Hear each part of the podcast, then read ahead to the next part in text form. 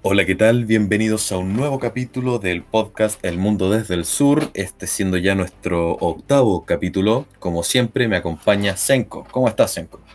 Hola, Jaque. Yo estoy bien, todo bien, todo perfecto, contento ya, ya de llevar ocho capítulos y listo para, para empezar este, este emocionante capítulo. ¿Tú cómo estás? Yo estoy bastante bien, he estado viendo las cifras aquí de la, de la plataforma donde nosotros publicamos el, el podcast hemos ido subiendo, nos está empezando a escuchar más gente, estamos muy felices por eso. Como siempre quiero recordar que nos sigan en arroba dextera-domini en Instagram. Eh, vamos a empezar a publicar mucho más. De hecho, ya estamos publicando más seguido. Em, estamos trabajando en proyectos nuevos que se vienen desde ya esta semana. Em, así que no dejen de seguir esta plataforma porque tenemos muchas, muchas ideas fantásticas para que ustedes nos puedan escuchar. Senko, ¿qué tenemos para el programa del día de hoy? Bueno, Jaque, el programa del día de hoy se trata sobre. Bueno, ¿te acuerdas que hace poco hablamos del, del tema de que está ocurriendo en Afganistán, de que Estados Unidos estaba retirando sus tropas eh, poco a poco y de que el talibán estaba ganando más y más territorio? Bueno, lo que ocurrió ayer, desde el, el, momento que estamos grabando este episodio, es que el talibán finalmente capturó la capital de Afganistán y al parecer ahora son el nuevo gobierno de facto del país. Además de ese tema, vamos a hablar también del cambio climático y sus efectos en Europa, como son los, los incendios que están ocurriendo en el, a lo largo del sur de Europa. También eh, están, dentro de esto están está, las inundaciones que ocurrieron en Alemania hace relativamente poco. Y finalmente también vamos a tocar un poco el, el tema del terremoto en Haití y las consecuencias que esto podría tener a nivel internacional. Perfecto, comencemos entonces.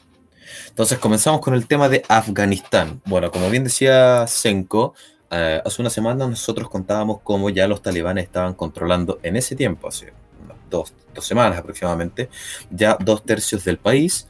Eh, y Estados Unidos se disponía a retirar sus tropas. ¿Qué pasó? Finalmente eso se cumplió. Eh, y los talibanes, ¿verdad?, lanzaron una ofensiva, una última ofensiva, que ni siquiera tuvo que ser tan brutal, porque la, la, institucionalidad afgana no estaba preparada para resistir y eh, terminó ocurriendo que los talibanes tomaron el control del país entero, sitiaron la capital, eh, tomaron incluso el palacio presidencial, el presidente afgano eh, huyó del país y bueno, la situación estaba bastante, bastante negra, bastante negativa.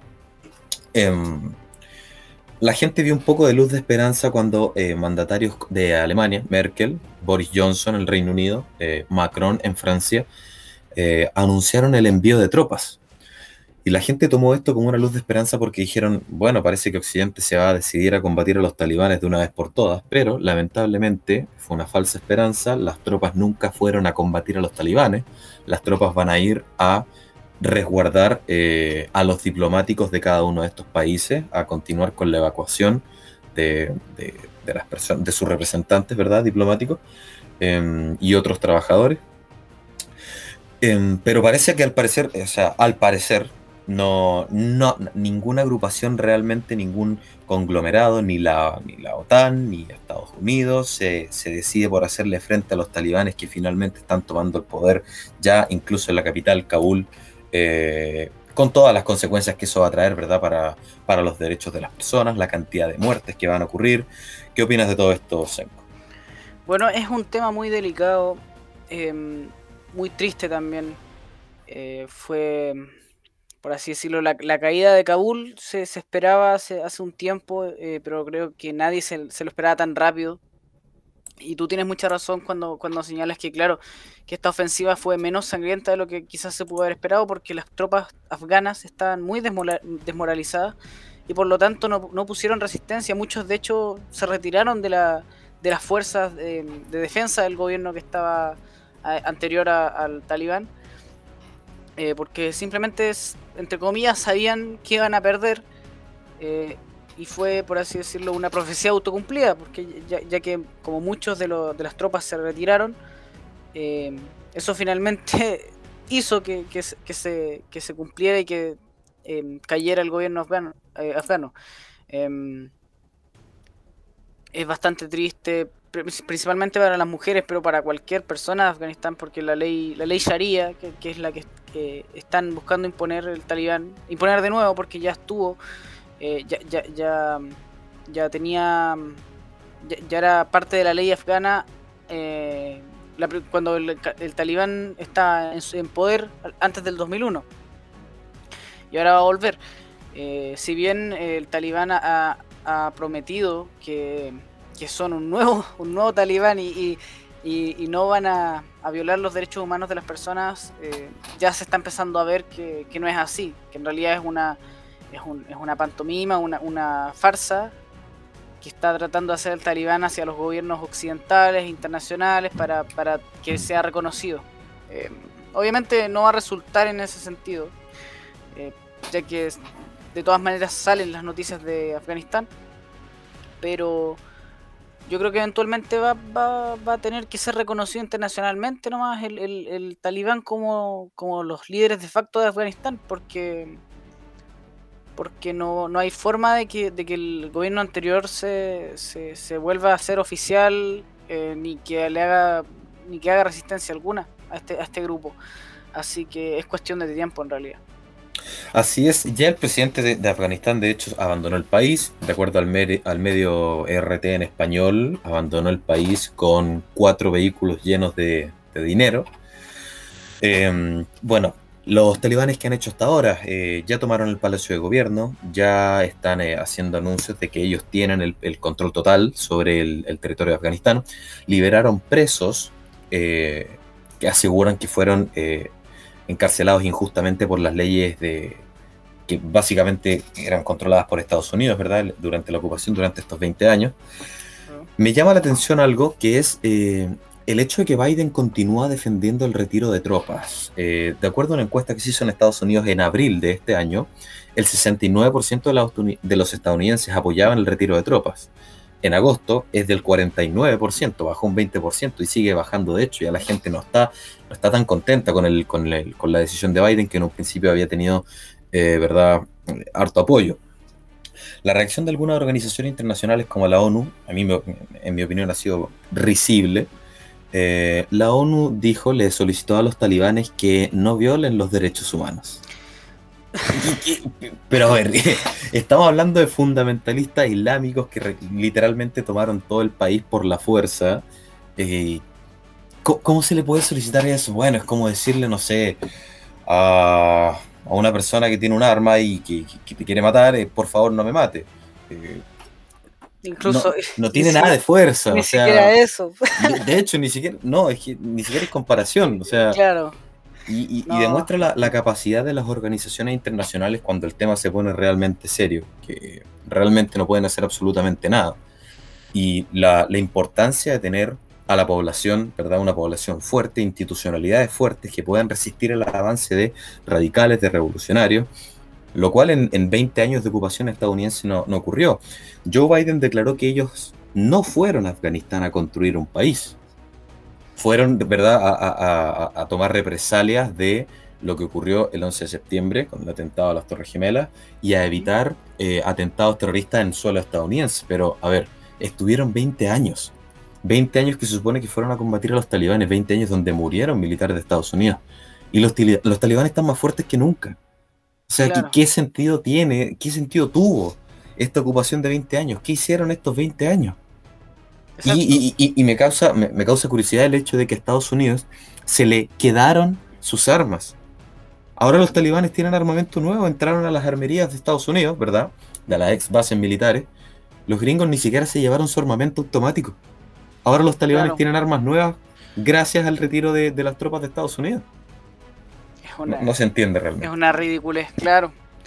Eh, y, eh, da mucha pena porque, a ver, el tema de retirar tropas, las tropas estadounidenses de, Afganistán, no, solamente viene de este gobierno de Biden, viene también desde el gobierno de, Trump.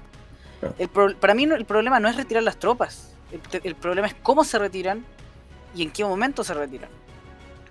Eh, y, el resultado de esto, porque si, si hubiese Estados Unidos retirado sus tropas de manera paulatina, asegurándose de la estabilidad y de, la y de la continuidad del gobierno relativamente democrático, más que el actual, obviamente, que tenía en ese tiempo Afganistán, no hubiese sido un problema, no, no hubiese sido un problema realmente. Em, pero eso no es lo que pasó. De hecho, te, no, te acordarás cuando, cuando hablamos de este tema de que Estados Unidos se llevó retiró sus tropas de noche y de manera extremadamente apresurada. Y que, lo que tampoco se entiende, ya que ya que Estados Unidos estaba teniendo conversaciones con el talibán desde el, desde el gobierno anterior de Donald Trump, donde en realidad eh, Estados Unidos, claro, pactó que iba a retirar sus tropas y que los talibanes pactaron que no iban a atacar las tropas estadounidenses mientras ocurría el, retiro.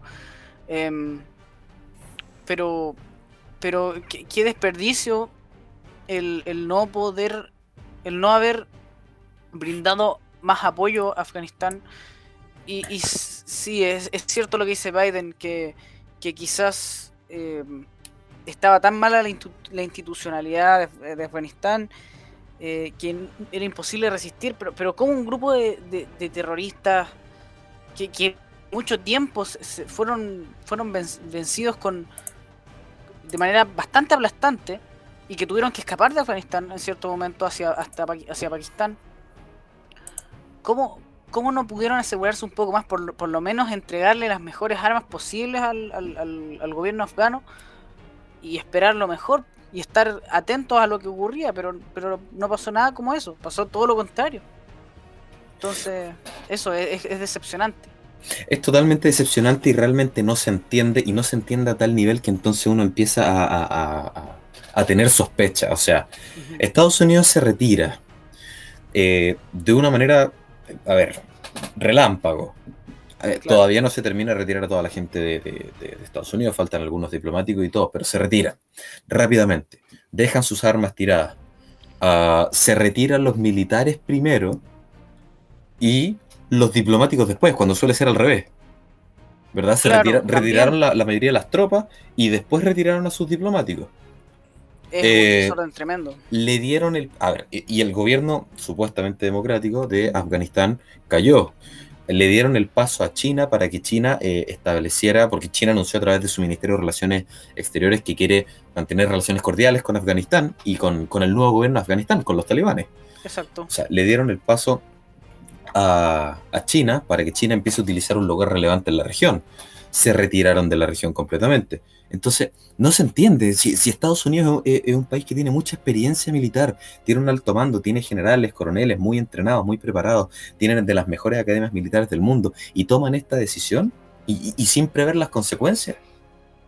Y, hace, hace tres días, de hecho, estamos hoy día 16 de agosto, hace tres o cuatro días, Estados Unidos y Alemania le anunciaban a sus compatriotas en Afganistán que debían abandonar el país inmediatamente. O sea, abandonaron los militares hace un par de semanas dejaron pocos militares y ahora, le, avisan a, le avisan a sus compatriotas que ahora ellos deben irse también y a sus diplomáticos que ellos deben irse también.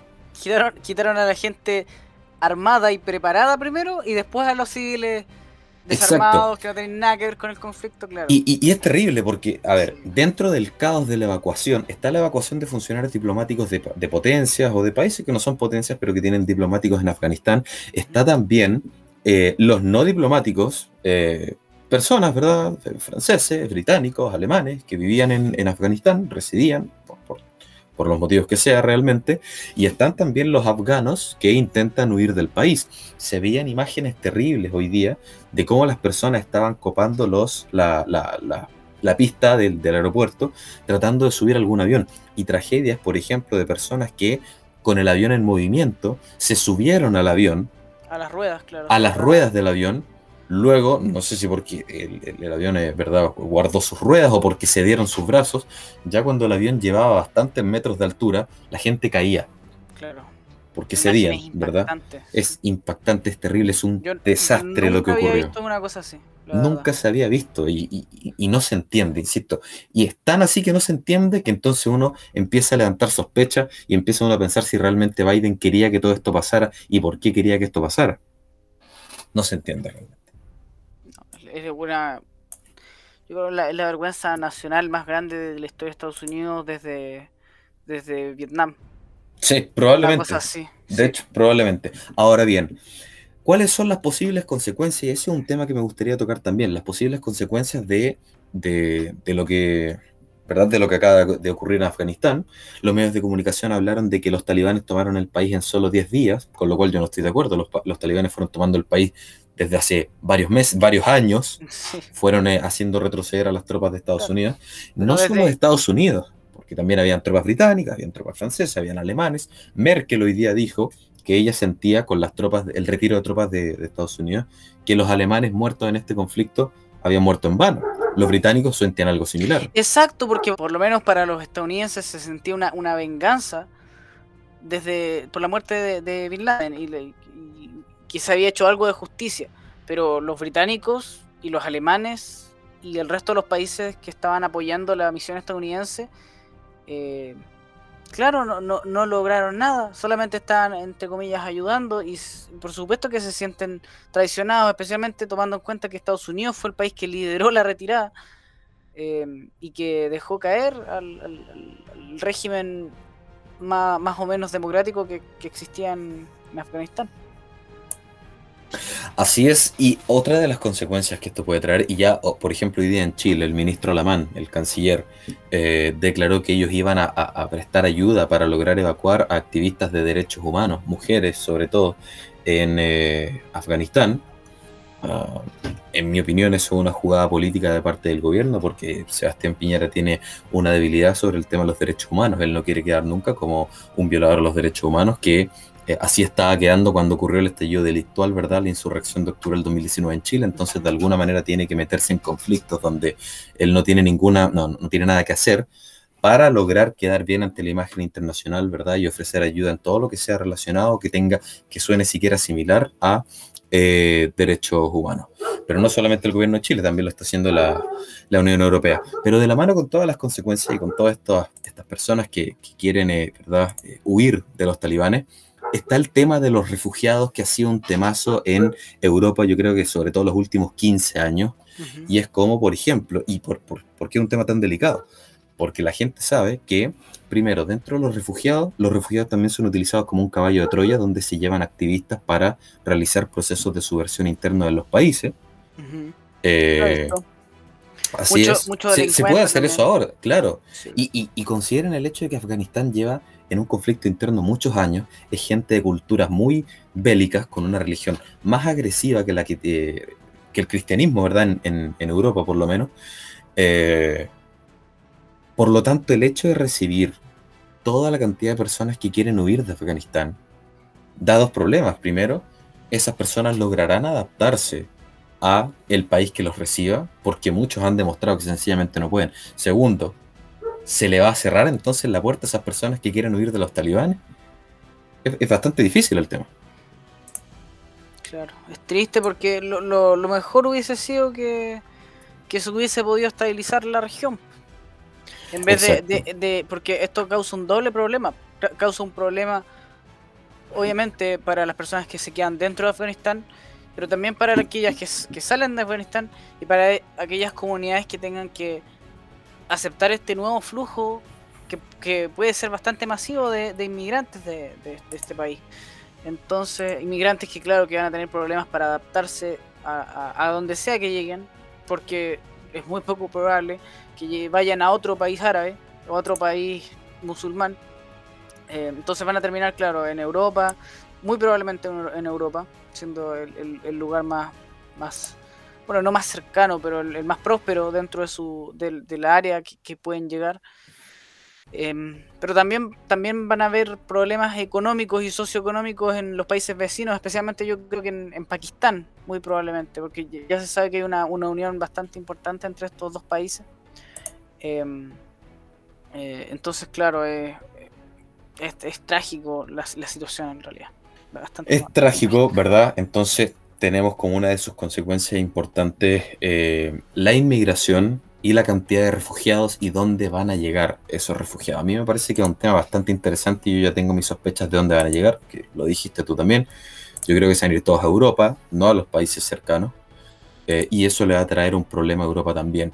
Y quiero, eh, quizá para ir cerrando este tema, realizar una crítica a lo que dijo Biden de que ellos no fueron a Afganistán a construir un país ¿verdad? Que ellos fueron a, tomar venganza por lo que ocurrió el 11 de septiembre y a, evitar supuestamente atentados eh, que podrían eventualmente ocurrir en el territorio estadounidense. Pero a ver, ahora los talibanes se tomaron el país entero. Ahora sí que pueden realizar atentados. Ahora van a dominar la institucionalidad. Van a desarrollar servicios de inteligencia. Van a fortalecerse como fuerzas armadas ya oficiales.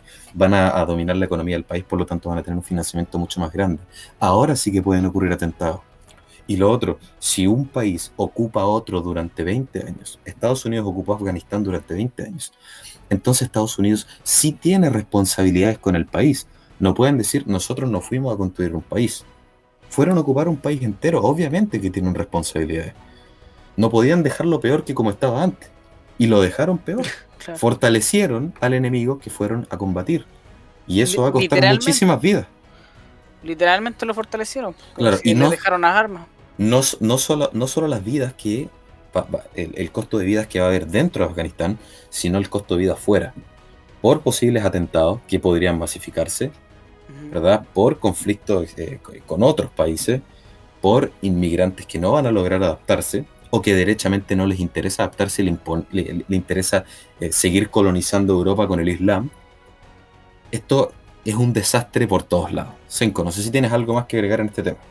Yo, bueno, nada, que estoy bastante de acuerdo contigo y la gente en, sus casas puede pensar, oigan, pero, pero tengan un poco más de, de no sé, de, misericordia con estos migrantes. No la situación con la que están la que están viendo, bueno, pues todavía no, vemos los migrantes, capaz que no, no hayan tanto.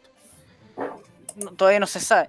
Em, pero esta situación ya la hemos visto antes. Esto, esto mismo lo vimos en Siria, en Siria lo vimos con los inmigrantes de, naciones africanas en, en Europa, donde por mucha necesidad que puede existir de escapar de guerras, o incluso en otros casos de situaciones económicas muy muy adversas, em, terminan volviéndose, terminan volviéndose una tragedia para los países donde llegan, como en Suecia. Em, entonces no es de mal, no es de mala fe. Eh, sabemos que mucha de esta gente está escapando y, es triste que tengan que escapar. Y rechazamos que el, hecho de, que los hayan dejado así, de que los hayan dejado solos y de que se haya permitido que que esta situación ocurra. Este, yo creo, y esta, esta, este es un, análisis que yo hago, em, Biden dice que ha muerto, han muerto muchos eh, estadounidenses, muchos muchos soldados americanos en, la pelea y que por eso se, quieren retirar porque no quieren que, mueran más. Pero finalmente, eh, si uno lo analiza, han, muerto, si no me equivoco, alrededor de 3.000 soldados americanos. Y en el, atentado contra las Torres Gemelas murieron también alrededor de 3.000 norteamericanos. Entonces, em, yo, yo realmente creo que, vale que valía la pena que los ejércitos, para bien o para mal, están para combatir y en el combate a veces se muere.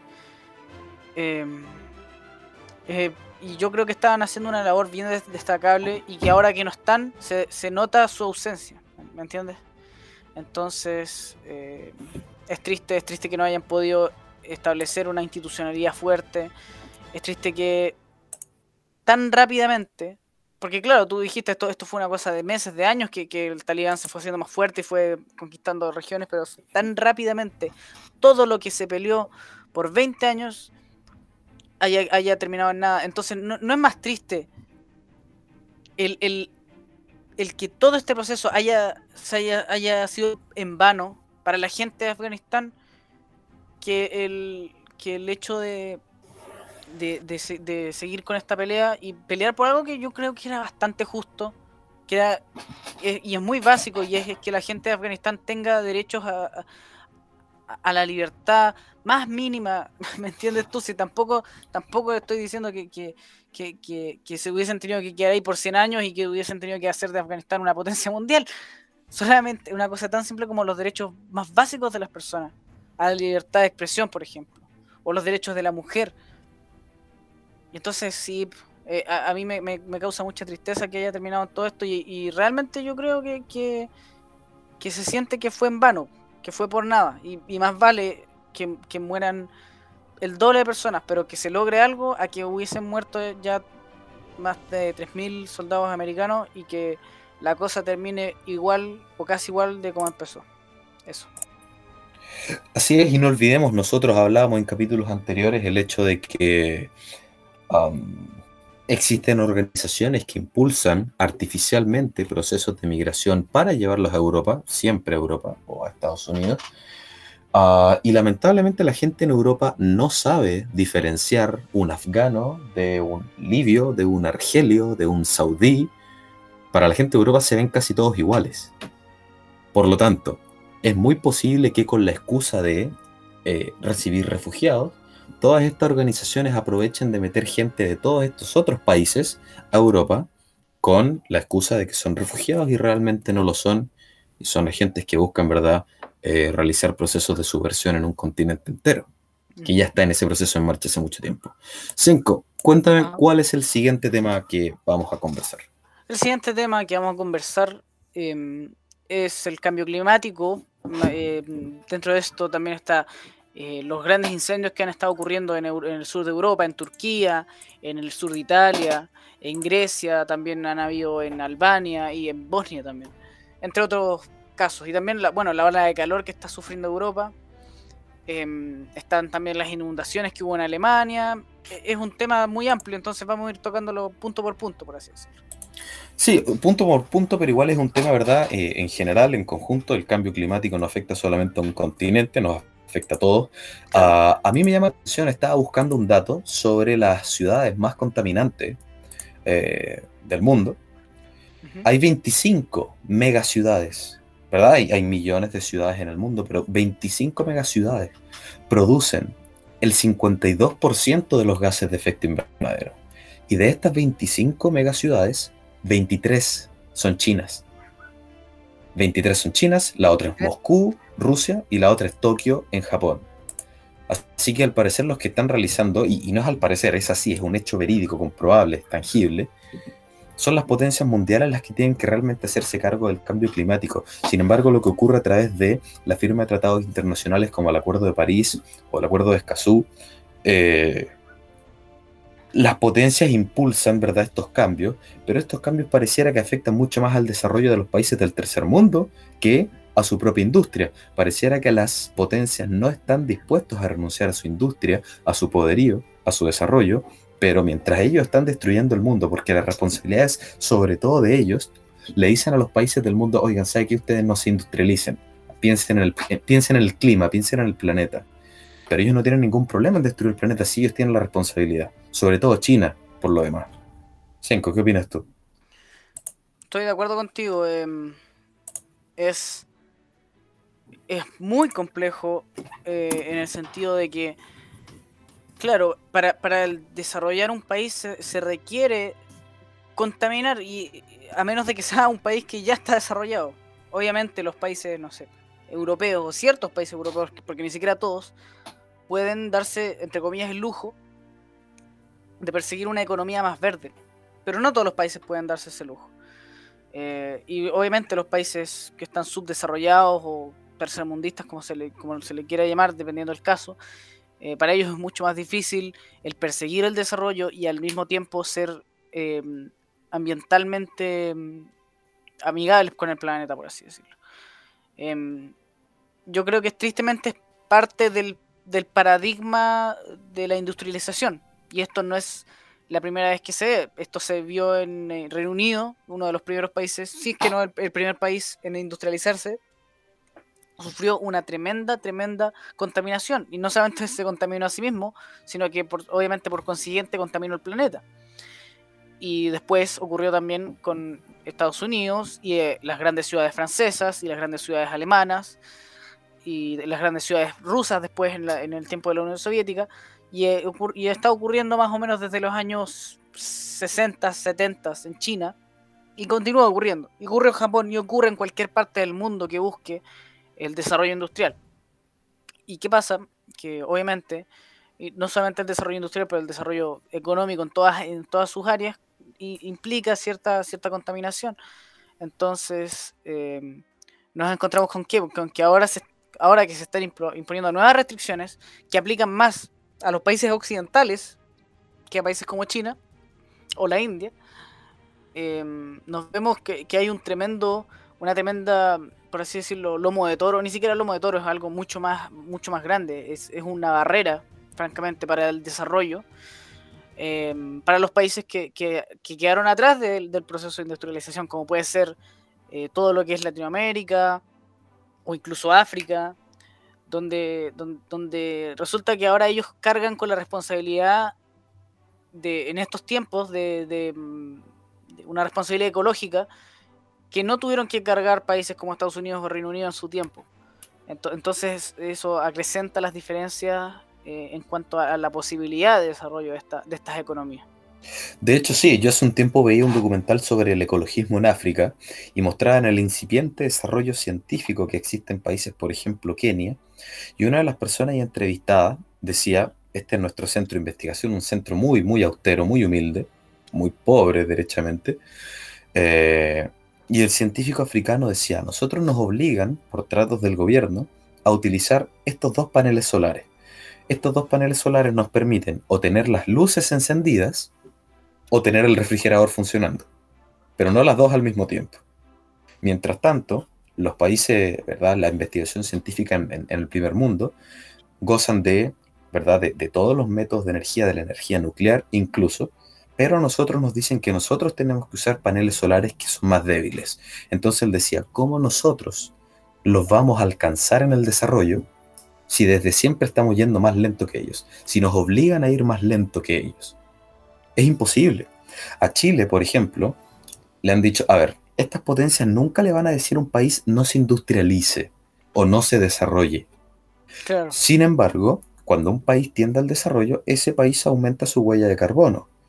Entonces, no le pueden decir un país no se desarrolle porque ningún país lo aceptaría. Por lo tanto, van estas potencias de los países tercermundistas y les dicen, no tenemos ningún problema con que se desarrolle, pero no aumente su huella de carbono. Fírmeme este tratado acá de que usted se va a comprometer a que en su país no se aumente la huella de carbono. ¿Qué hace la gente? ¿Qué hacen los países que asumen esto en compromiso? Empiezan a desarrollar normas jurídicas que limitan la emisión de eh, dióxido de carbono de las empresas nacionales. Como están limitadas, no pueden producir, ¿verdad?, a la potencia que realmente deben producir. Por lo tanto, eventualmente termina quebrando la industria de estos países que eventualmente podrían alcanzar el desarrollo. Pero esto no pasa en los países que son potencias porque ellos no tienen ningún problema en desarrollar completamente y al máximo de capacidad su industria nacional. A Chile le han vendido el cuento de que nosotros podríamos ser un país desarrollado vendiendo fruta y minerales picados, pero que no tenemos que industrializarnos. Eso es mentira si nosotros no tenemos la responsabilidad en esto? A ver, sin perjuicio de que las personas que están escuchando y todas las personas deberían tomar más conciencia de sus propias acciones, también deben tomar conciencia de que la culpa de todo esto no es de nosotros. Es, a ver, si es de las personas, porque yo tampoco estoy totalmente de acuerdo con que el cambio climático sea solamente provocado por las personas, yo creo que el, planeta naturalmente pasa por periodos más cálidos y más fríos, incluso de antes que la industria existiera, y están los estudios de los geólogos que indican que esto es cierto.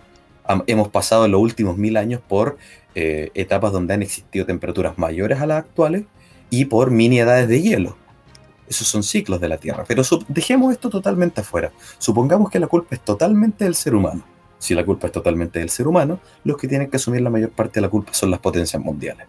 Entonces usted que está en la casa, no derroche agua, recicle, viva de la manera más verde que se pueda, pero no se vuelva loco pensando que usted es el culpable que nos vamos a morir todos. Porque eso da pie para que otras personas instrumentalicen el cambio climático para su propio beneficio, aprovechándose del pánico que se está generando en las personas. Y pongo el ejemplo de la izquierda latinoamericana, que asegura que lo que está destruyendo el mundo es el sistema capitalista neoliberal y que por lo tanto la solución pasa por terminar con el modelo económico y implementar el suyo que, ¿verdad?, es un desastre en cada lugar que se ha implementado. No, eso es un aprovechamiento. Que tampoco es más ecológico.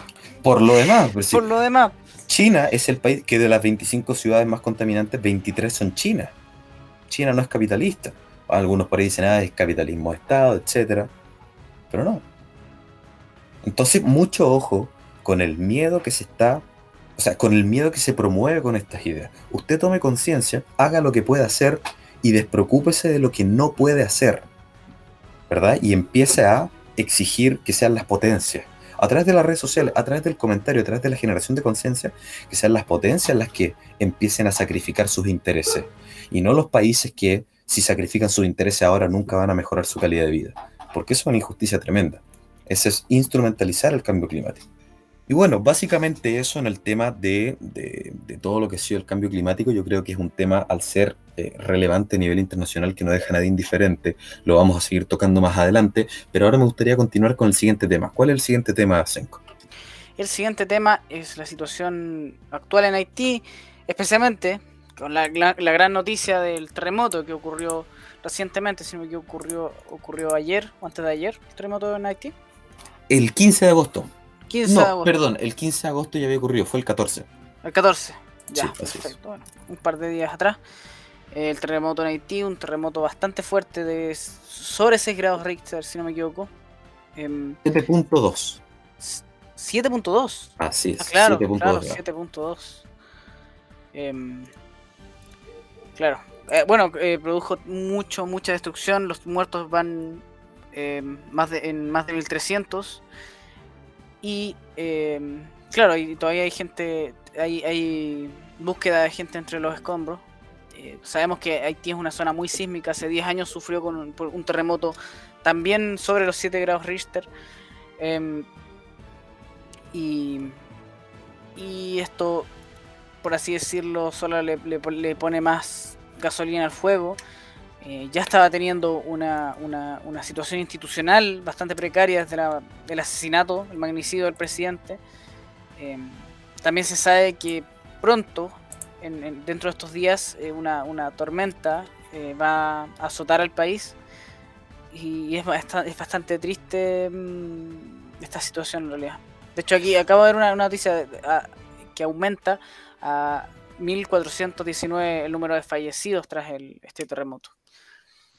Así es, y hay mucha gente que está, ¿verdad?, eh, eh, perdida, que sus cuerpos aún no se han encontrado. Está, hay más de 6.000 heridos, muchos de ellos de gravedad, muchos de ellos que lamentablemente van a pasar a engrosar el número de muertos.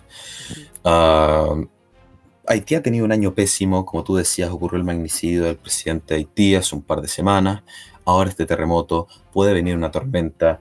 Eh, a ver, y uno puede decir, bueno, Haití está pasando por una muy mala, pero la verdad es que Haití en qué momento ha estado bien, ha estado siempre mal. Haití es un país que tuvo una intervención de la Organización de Naciones Unidas de todos los cascos, los cascos celestes, ¿verdad? un, un conjunto de países ayudaron a Haití, luego los cascos celestes se fueron, y Haití seguía igual de mal. Y, eso lo puedo, lo puedo, enlazar con el tema que, nosotros conversábamos hace un rato de, lo que está ocurriendo en Afganistán y de cómo están actuando las organizaciones internacionales. ¿Para qué están sirviendo realmente las organizaciones internacionales? Fueron a ayudar a Haití y no ayudaron en nada. Eh, trataron de, combatir a los talibanes porque fue un conjunto de países, no fue solo Estados Unidos. Fue en su mayoría Estados Unidos, pero apoyado por la OTAN. Tampoco pudieron entonces eh, yo creo que los países deben empezar a tomarse mucho más en serio situaciones como esta. Ahora, ¿cuáles van a ser las consecuencias de este terremoto en Haití? De partida, muchos eh, mandatarios, entre ellos el, presidente Piñera, ¿verdad?, en, Chile, están ofreciendo ayuda. eso es siempre bueno, siempre bien recibido. Ayuda, equipamiento, alimentación. De hecho, Chile piensa enviar bomberos a ayudar en los procesos de rescate y de búsqueda de víctimas. Eh, esto también puede traer otra ola de refugiados. A Chile. Chile ya recibió muchos haitianos y ahora podrían llegar más aún con esto. Sí. Recordemos que, claro, que teniendo eh, mucho inmigrante haitiano aquí en el, país, muchos tienen familia, eh, obviamente, allá en Haití, y si la situación se vuelve compleja, que ya lo es, y lo es mucho, no van a dudar en, hacer todo lo posible, como cualquier ser humano lo haría en su situación, de, tratar de traer a sus familias acá. Y por cada inmigrante pueden llegar a lo menos tres más, en ese sentido. Eh, eh, eh, de una cifra que ya es bastante, bastante alta para, para, un país, para cualquier país, especialmente para Chile, que es un país en vías de desarrollo, que todavía tiene muchos problemas y que está pasando por una situación institucional bastante complicada también. Una situación económica también complicada, como todos los países del mundo en, la pandemia. es eh, eh, es bastante complejo en, ese caso lo que pueda ocurrir eh, entre Chile y Haití, porque sabemos que Chile alberga a una gran, no, solamente alberga gran, una gran cantidad de inmigrantes haitianos, sino que entre los países vecinos es el que más eh, los recibe. Em, entonces, claro, puede ser desproporcionalmente afectado por, por una ola de inmigrantes que llegan, que pueden llegar básicamente sin nada y pueden aumentar ya el, el, sobrecargado espacio económico que, ocupa las personas eh, con, menos recursos y, y, todo lo que tiene que ver con su empleabilidad. Así es, y bueno, hoy día tengo una noticia, el lunes 16 de agosto del diario Universidad de Chile. Haitianos en Chile solicitan al gobierno terminar con expulsiones luego del terremoto en, en la nación caribeña, ¿verdad? En Haití. Los haitianos piden que el gobierno no deporte más mientras duren las catástrofes en Haití. La verdad es que si el gobierno deja de deportar mientras duren las catástrofes en Haití, el gobierno no debería deportar nunca más porque la historia de Haití es una catástrofe entera. y es, bastante claro, es lamentable. A ver, las personas que nos escuchan pueden decir que nosotros tal vez somos muy fríos en este tema. Y es que personalmente yo, supongo que Senko comparte, seguimos una, una idea distinta en relación a lo que es ayudar a un país. Nosotros no creemos que Chile ayuda a Haití recibiendo a la mayor cantidad de haitianos posible, porque Chile también tiene sus problemas y porque ya tenemos una enorme cantidad de inmigrantes que aún ni siquiera se integran, como para traer otros más, sobrecargar más todavía el sistema, por ejemplo, el sistema de salud público en Chile estando en periodo de crisis, estando en periodo de, crisis no solo económica, sino también eh, social, No, es una opción. Los países no son refugios. Los países, si quieren ayudar a Haití, deben solucionar los problemas en Haití.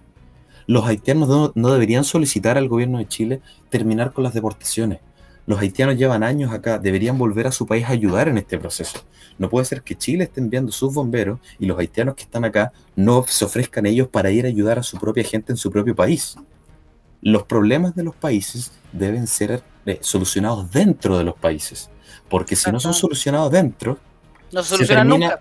Claro, no, se solucionan nunca y se termina exportando ese problema a otros países que también tienen los suyos y que no, no tiene por qué cargar con los problemas del resto.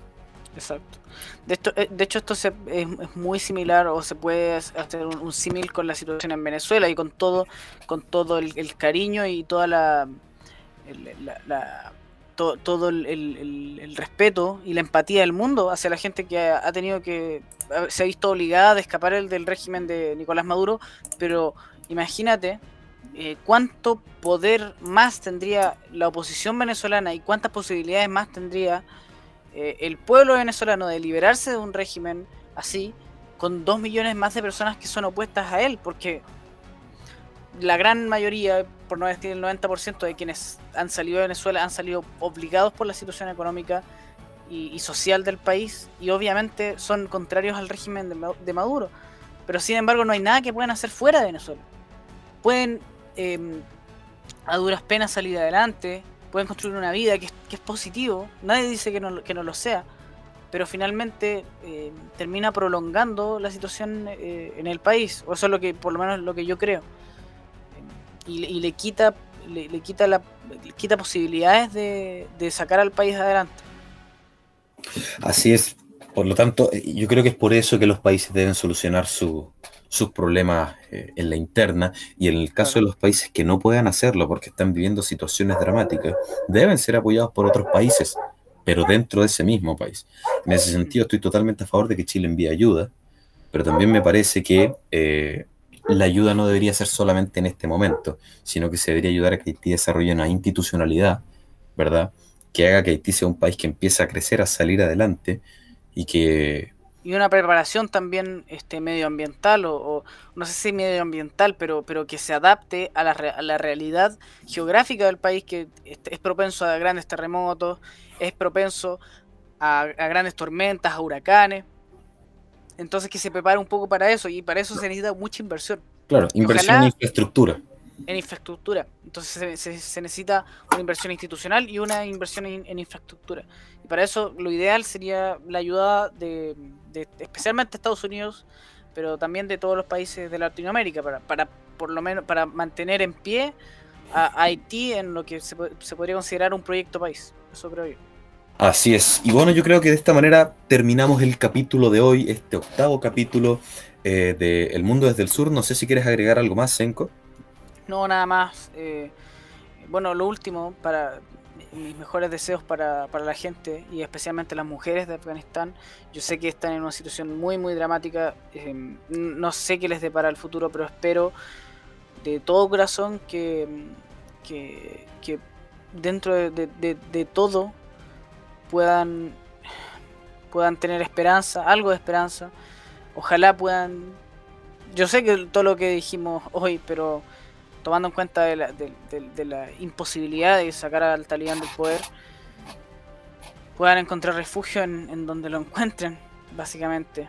Y, es, una, es una tremenda lástima el cómo la eh, comunidad internacional dejó caer Haití y dejó, y dejó em, en esta situación a, a, millones de personas y millones de mujeres también, obviamente dentro de esas personas. Em, y y, por último eso, y mis mejores deseos para las personas de Haití también. Así es, una crisis que afecta a las mujeres, a los niños, a los hombres, que no va a dejar a nadie indiferente en ese país. Por supuesto que no, claro. Y bueno, de esta manera despedimos este eh, octavo capítulo. Como siempre, les recomiendo que hagan ejercicio, no dejen de hacer ejercicio, planten árboles nativos, sean solidarios con sus compatriotas y nos vemos en el próximo capítulo. Adiós. Adiós.